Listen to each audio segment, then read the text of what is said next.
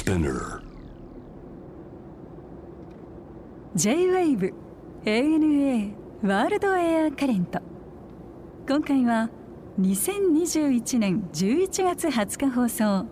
ゲストはシェフのファビオさん。イタリア・ローマでの修行時代のお話やヨーロッパを食べ歩いた美味しい思い出伺いました。お楽しみください。まあ、YouTube で大人気のファビオさんですけれど料理っていうのはちっちゃい頃からですか？そうですね。あの10歳ぐらいの頃なんですけど、うん、本当あの小学生の低学年ぐらいですね、うん、あの料理を、まあ、週末にちょっとなんですけどちょっとずつ作り始めたっていうのが始まりで。すご僕もそうですよ。あそうなんですね。僕も10歳からですね。料理好きで。まあまあバイオリンになっちゃってますけどいまだに料理人になりたいぐらい料理好きで。ええ。ー、そうなんですね。なんか週末になるとなんか学校から帰ってきてその頃も土曜日は半ドンで学校あったんだよね。で 午前中だけ会って帰ってきて土曜日は日曜日はとか僕が作るみたいになったんだよ。家のご飯を。そうそこだけ同じですね。本当？そうなんですよ。もう本当にあの卵焼きとかもうソーセージ焼いたりとかそういうもうしょうもないことあったんですけど、まあ小学生ぐらいだったので僕、なんていうんですかね他のことに得意なことがそこまでなくって、自信のない子供だったんですけど、作り始めた時から家族が喜んでくれたっていうことが原点で、そこからやっぱ料理っていうのは始まった気がしますね。今いくつですか、はい、まあ、29ですね。若いなまだ。でも料理の道にじゃあ進もうってこう決めたのはいつ頃ですか？そうですね。決心したのはあの高校1年生の冬ですね。うん、ちょうどその時に自分の人生のターニングポイントだと思っていて、はい、僕はずっとサッカーをやっていたんですけど、うん、高校1年の時にまあ怪我でできなくなって、うん、まあ、その時に父がちょうど仕事でローマにあの駐在をしていたので初めて訪れたっていうのがまあ、僕が料理人になろうと思ったきっかけなんですなるほど。えお父さんお仕事何なの,、まあ、あの薬剤師で。薬剤師でローマに？そうなんです。あの、まあ、某製薬会社の会社なんですけどそもそもあのイタリアにその湿布を貼るとかっていう文化がなくって、うん、それはあの広めにローマ拠点でやりだしたっていう感じなんですよね。はい。エアサロンパスだったりとか、うん、そういうのをやる習慣は少しはできていたみたいなんですけど、湿布も嫌だ嫌だって言ったの外しちゃうような人たちだったんで、な。るほどなるほど。さああのイタリアのその代表のナショナルチームに売ったりとかそういう仕事をしていてで僕もあのそのサッカーが大好きだったので。なるほどなるほど。もうイタリアサッカーっつったらね。そうなんですよ。ローマのあのオリンピコに行って、え当時あの今もレジェンドですけどフランチェスコ・トッティの試合を見に行ったり試合試合見たったらそれはもうなひっくり返るわなそうなんですよね。そういう感動がありながらも現地で食べたやっぱイタリア料理っていうものにまあもう本当に高校生で何も料理を知らなかった自分にとって衝撃でしかなくって、まああのクラシックな料理だったりとか、本当にあの市場で野菜を買ってきて、もうオリーブオイルと塩だけで美味しいっていうものに感銘を受けて、あとはあの現地の人に高校生ながら振る舞ったっていう体験があったんですけどその時に何作ったの？その時、えっと、ティラミスと、うん、あとはボンゴレロフとかなんか作ったと思うんですか？トリッパの煮込みなんか作ったからでその時に現地の人が喜んでくれたっていうことがあってやっぱ自信がなかった自分にとって、まあ一筋の光じゃないですけど、はい、が見えた瞬間。大きいね。そしてってそうですね。海外の経験もほとんどなかったので、うん、まあ、この国でいつか二十歳超える前ぐらいに来て、うん、料理の修行したいなと思ったのがきっかけですね。でもそのローマで体験したっていうのがまたでかいね。そうなんですね。これがまたあの北イタリアとかあの他の地域だったらまた違う感性になっていたんじゃないかなって自分でも思っていて。そうですね。やっぱりローマ料理っていうのはやっぱ古代からこう続いていて、うん、歴史的なやっぱ料理も多いし、うん、世界遺産がやっぱ街に馴染んでいてっていうところから料理がやっぱ作られてるのでそこの料理をちょっと学べ肌で感じて、うん、それがあの感動になってやっぱこうやって自分を動かす原動力になったのかなって思うと、やっぱりその初めて行った父に感謝ですね。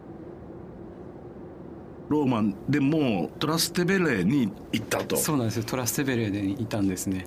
まあ下町っていうかダウンタウンというか、はい、そ観光地ではないよね、はい、観光地ではないですね。あの教会だったりとか、うん、まあ、ちょっとした広場ありますけど、はい。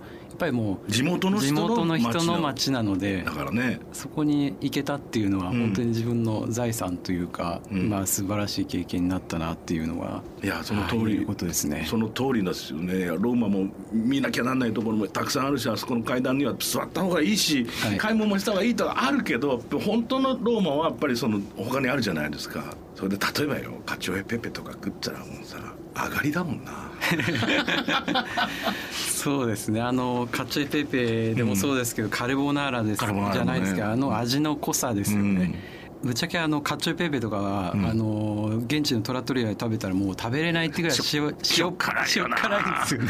チーズがさペコリーノでしょ？そうなんペコリーノペコリーノはやっぱ我々ねいつもさ食べてるねパルメジャーノレジャーノ慣れてると、はいはい、おいおいと。どんだけ辛いんやと。思うよね。でもあの暑いさローマの夏でさ汗かいた後、まあ歩いたりそそれこそ仕事した後っていうのはさあれがいいんだよきっと。そうですね。あれとやっぱりあのワインですよね。白いワインで知ったなはい。ビシッと決めれば。ビシッと決めながら。行こう。今すぐ行こう。行きたいです。どんな生活してましたその修行時代。何年間ぐらい行ったんですか？そうですね。あの厳密に言うとまあ19から25の計6年間なんですけど最初にその僕が行ったのっていうのは、えっと、イタリアじゃなくてドイツに行ったんですよね。おいおいと。おいおいおいと。えドイツは何を学ぶって？あのー、ファインレストランいわゆる。そうファインダイニングのレストランでまあ、いろんなお店で研修をしたりとかその間にいろんな国を回りながらそれからイタリアに行ったっていう経緯があるんですけどなぜドイツ選んだんですか？ドイツを選んだのは、うん、あのそもそも僕があの学生時代からなんですけど、ええ、まあ、世界史とか歴史の方に興味があって、はい、そこから、まあ、イタリアも好きっていうのがあったので。うんまあ、フランスだったりスペインだったりとかいろんな国の選択肢はあるんですけどやっぱヨーロッパの中心その時そうですね。そのちょっと前の時にヨーロッパの中心経済の中心っていうのはどこなのかなって考えた時にやっぱりドイツだなと思ったんですよね。そしてそうですね。僕はあのクラシックがもう好きっていうのがあったりとかそれは音楽の音楽のそうですね。好きっていうのがあったりとか絵描いたりとかそういう系もまあ、あの興味があったりっていうのがあって他の国も見てみたいっていうその好奇心がもうすごくあったんですよね。うん、でそこでイタリアもやっぱ北イタリアに行くと、うん、まあ、アルター DJ の方に行くとドイツ語をしゃべる地域があったりとか、ね、まあ、イタリア料理もそのドイツ料理ちょっと混じってるところもあるので、ね、他のものもイタリアに本格的に入る前に見てみたいなっていう気持ちがあって、ドイツから入って。なるほど。いい選択ね。でもそれそこでロンドンじゃないってところもね。ロンドンだと海渡ってパリまで行くのはいいんだけどその後結構遠いからね。そうですよね。ドイツはやっぱハブになるもんね。そうなんです。そこからやっぱ飛行機で1時間ぐらいでやっぱりどこにでも飛べるもんね。どこにでも飛んでであの、まあ、星付きレストランと呼ばれるところだったりとかレベルの高いお店で二十、まあ、歳ながらもあのスーツを着て、うん食べ歩いて刺激を受けてっていうそういう体験がまあ1年2年いかないぐらいあって。とっても計画的だったわけだね。そうですね。ドイツはちなみにどの町に住んだんですか？あケルンっていうケルンですか。ケルンのいいね。大聖堂があって。登りましたよ。登ったよ。思いのほか階段が長かったよ。長いんですよね。まだかまだかと。途中から修行みたいになっちゃって大丈夫かみたいになるけどやっぱ美しいよなケルンはな。美しいですね。うん。そしてケルンに住みながらヨーロッパいろいろ旅していろいろ食べ歩いた。そして本丸のイタリに行くわけですか。そうですね。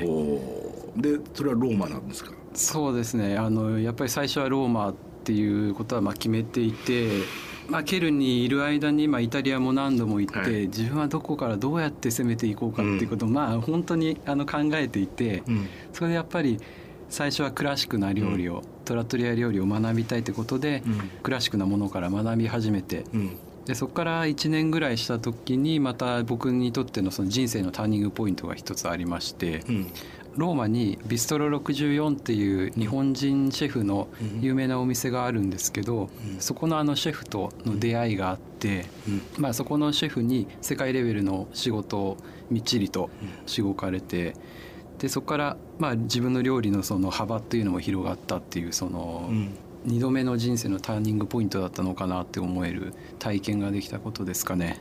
あそれでローマでの修行を終えた後は日本に帰ってきたってこと？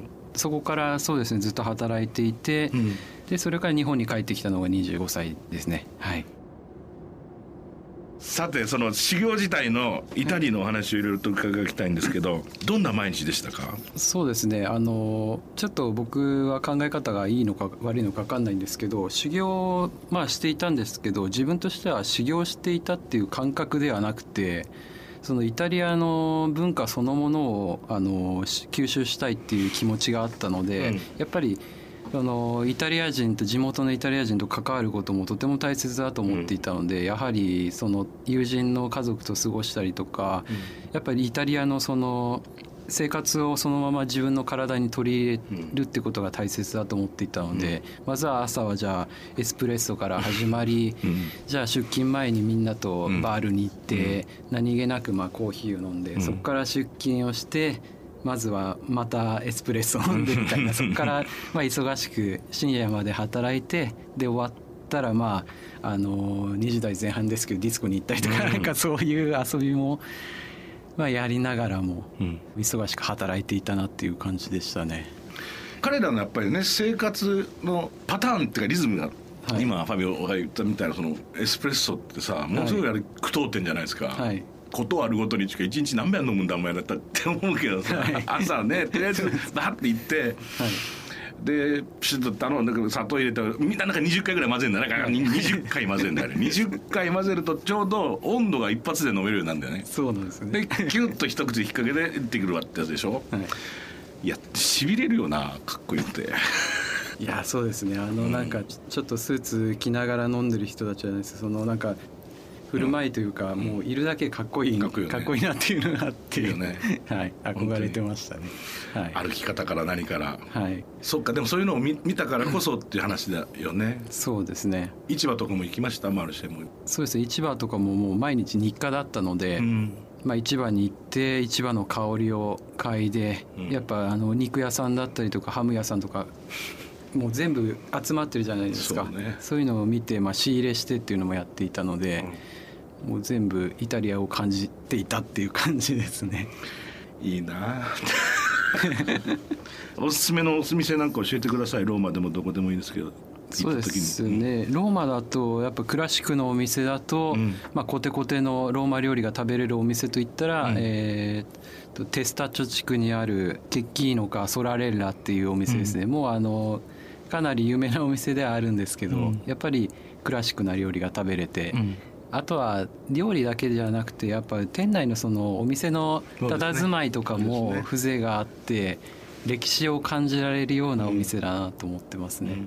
そこになんかそのもちろん料理も美味しいけどなんかサービス含めてテーブルクロス一つ取ってもさそうですね。ビシッとアイロンかかったりなんでバシッと真っ白でとかさ、はい、素敵だよね。素敵ですね、うん、やっぱ照明だったりとかも。もそうね、はい、壁にかかってる絵一つ取ってもそうだしね。はい。もう喋るのも嫌になってきたな。もうなあもう生きて行くしかないだろうって味なんですけど。まあ今はね、ね、とにかくこんな時期だけど。そのローマで過ごしてる間はもうイタリアのご飯ばっかり食べてました？そうですね。基本的にはまあもうペペロンチーノを毎日まかないで食べて、うん、あれみたいな生活だったんですけど、うん、たまにやっぱ僕も日本人なので日本食を作れと。おおまかないでね。まかないで。イタリア人たちに。そうですね、うん、そういう機会がたくさんあったので、はい、もうやっぱりアジアマーケットとかであの買い物をして日本料理寿司を作ったりとか。あとはやはりあの冬になって寒くなってくるともう鍋ですね、あの内臓の部分を作った日本式の鍋をやったりとか、もういろんな料理を振る舞いましたね、喜んでました？いや本当に喜んでくれてましたね、うん。まあ、いっぱい食べ歩いてきたと思うんですけど、はい、あそこは絶対もう一回行くっていう人生の中でもっぺん決めてるとこあります？そうですね。本当にあのフランスだったりとかアイスランドとかデンマークとかベルギーとかいろんな国で食べ歩きをしたんですけど、うん、やはりレベルが高いなと思ってまあしびれたのはフランスのパリですね。パリのあの空気っていうのは何ですかね厨房もやはりあの食べた後にこう見させていただいたりとかそういうのもやってたんですけど、あの殺伐とした空気にあのお店の中のまあ雰囲気だったりとか、あとは料理のクオリティの高さっていうところからして、そのまあ三つ星のお店も無数にたくさんあると思うんですけど、うん。その中で僕が印象に残ってるのは、クラシックなお店の太油版っていうお店ですね。素晴らしいね。あそこに食べに行った時の感動は忘れられなくて、もうトータルですごいよ良かったと思っていてやはりあのサービスの方でもそのメートルデトル、あのメートルさんがいらっしゃって格式があるもうななんですかね、まあ、スーツで行ったんですけどかなりこう緊張しながら食べてたんですけど。もうシェフの威厳とサービスの方の威厳ともう全てが素晴らしいなと思いましたね。うんもう料理のクオリティもさることながら、うん。もちろん美味しかったしワインも美味しかったんですけどその全てのトータルしたところではい、圧倒されましたね。これからはでもイタリアンってまあ軸にはなるだろうけれども、はい。いろいろ食べ歩きした時にですよやっぱりこれ参考にしようこれいただきいろんなことあると思うんですけど、はい。一番大切にこう受け継ぎたいなと思うのってどういうことですか？まあ味と言っちゃあれだあれだろうけど僕は僕はねなんかそういうのって多分シェフの心意気みたいなことにしかなんないと思うんですよね。はいはいはい。そうそうですね。ね。はい。やっぱりあのベースはこのクラシックなベースはしっかりしながらも、あとは僕はやっぱヨーロッパで学んできたものっていうのは料理は自由だよっていう発想なんですよね。うん。やっぱりそのファインダイニングレストランに行けばそのクリエーションの部分がやっぱり第一になってくるので、うん。料理の味はもちろん美味しいんですけどそれ以上にまあ綺麗なお皿だったりとか、その一つのお皿に対する物語っていうのがすごかったりするので、そこの部分を本当に学びましたね。で日本で帰ってきて、まあ、今今僕も YouTuber 見てますけどその ありがとうございます。店やろうとかそういう話なんですか？そうです。当初はまあそのようなことも考えていたんですけど、まあいろんなことを考えていくうちに本当のその自分にとっての幸せっていうのは何だろうっていうのはやっぱり海外にいたからこそ思うことがあって、そんな中で忙しくレストランでこう働いてはいたんですけどどんどん自分の身の回りがやはりおろそかになっていったっていうちょっと何年かそういう思いをしたことがあって。うんじゃあ身の回りの人もそのいい循環を作っていくには、うん。やっぱ家族の時間じゃないですけど、うん。そういうものを大切にしていきたいなっていう思いが強くなっていって、うん。まあいろんなこの情勢がありながらも今こうやってまあ YouTube で配信しながら、うん。そこを軸にまあいろんな事業をこう広げていこうっていう感じでもちろんその料理人なので、うん料理人でありこうシェフとしてやっているので、料理を毎日作るっていうのは大前提なんなんですけど、うん。そのまあ場所はレストラン一つの箱っていうことじゃなくてもいろんな働き方があるよっていうのは、うん。やっぱりまあまだ29なんですけどこれからまあ未来の料理人の卵の学生の方とかいらっしゃると思うんですけど新しい働き方っていうのをまあ何か僕なりに発信していけたらなって思ってます。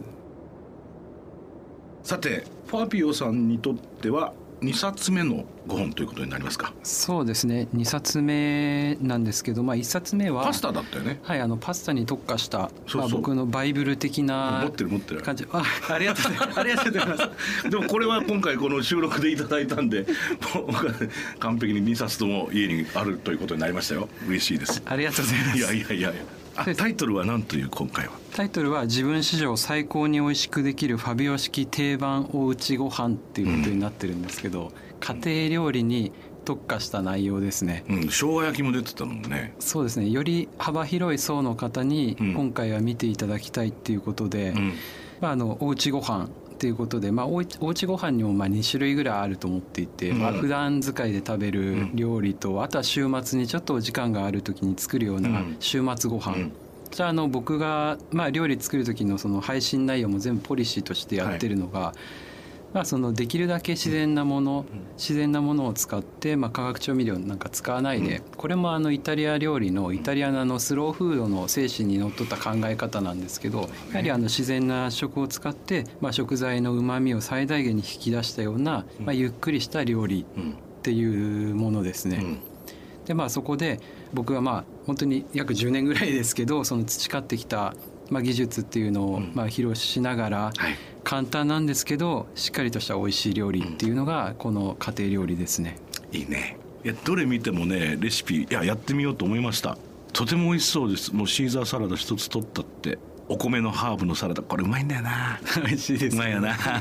もうたまんねえよなほらナスのさこれ、まあ、揚げ浸しって書いてあるけど洋風ってなってるだけだけど洋風だけど、ドライトマトのだし汁使うけれどもそこにみょうが入れますと、はい。でオリーブオイルしそでしょ。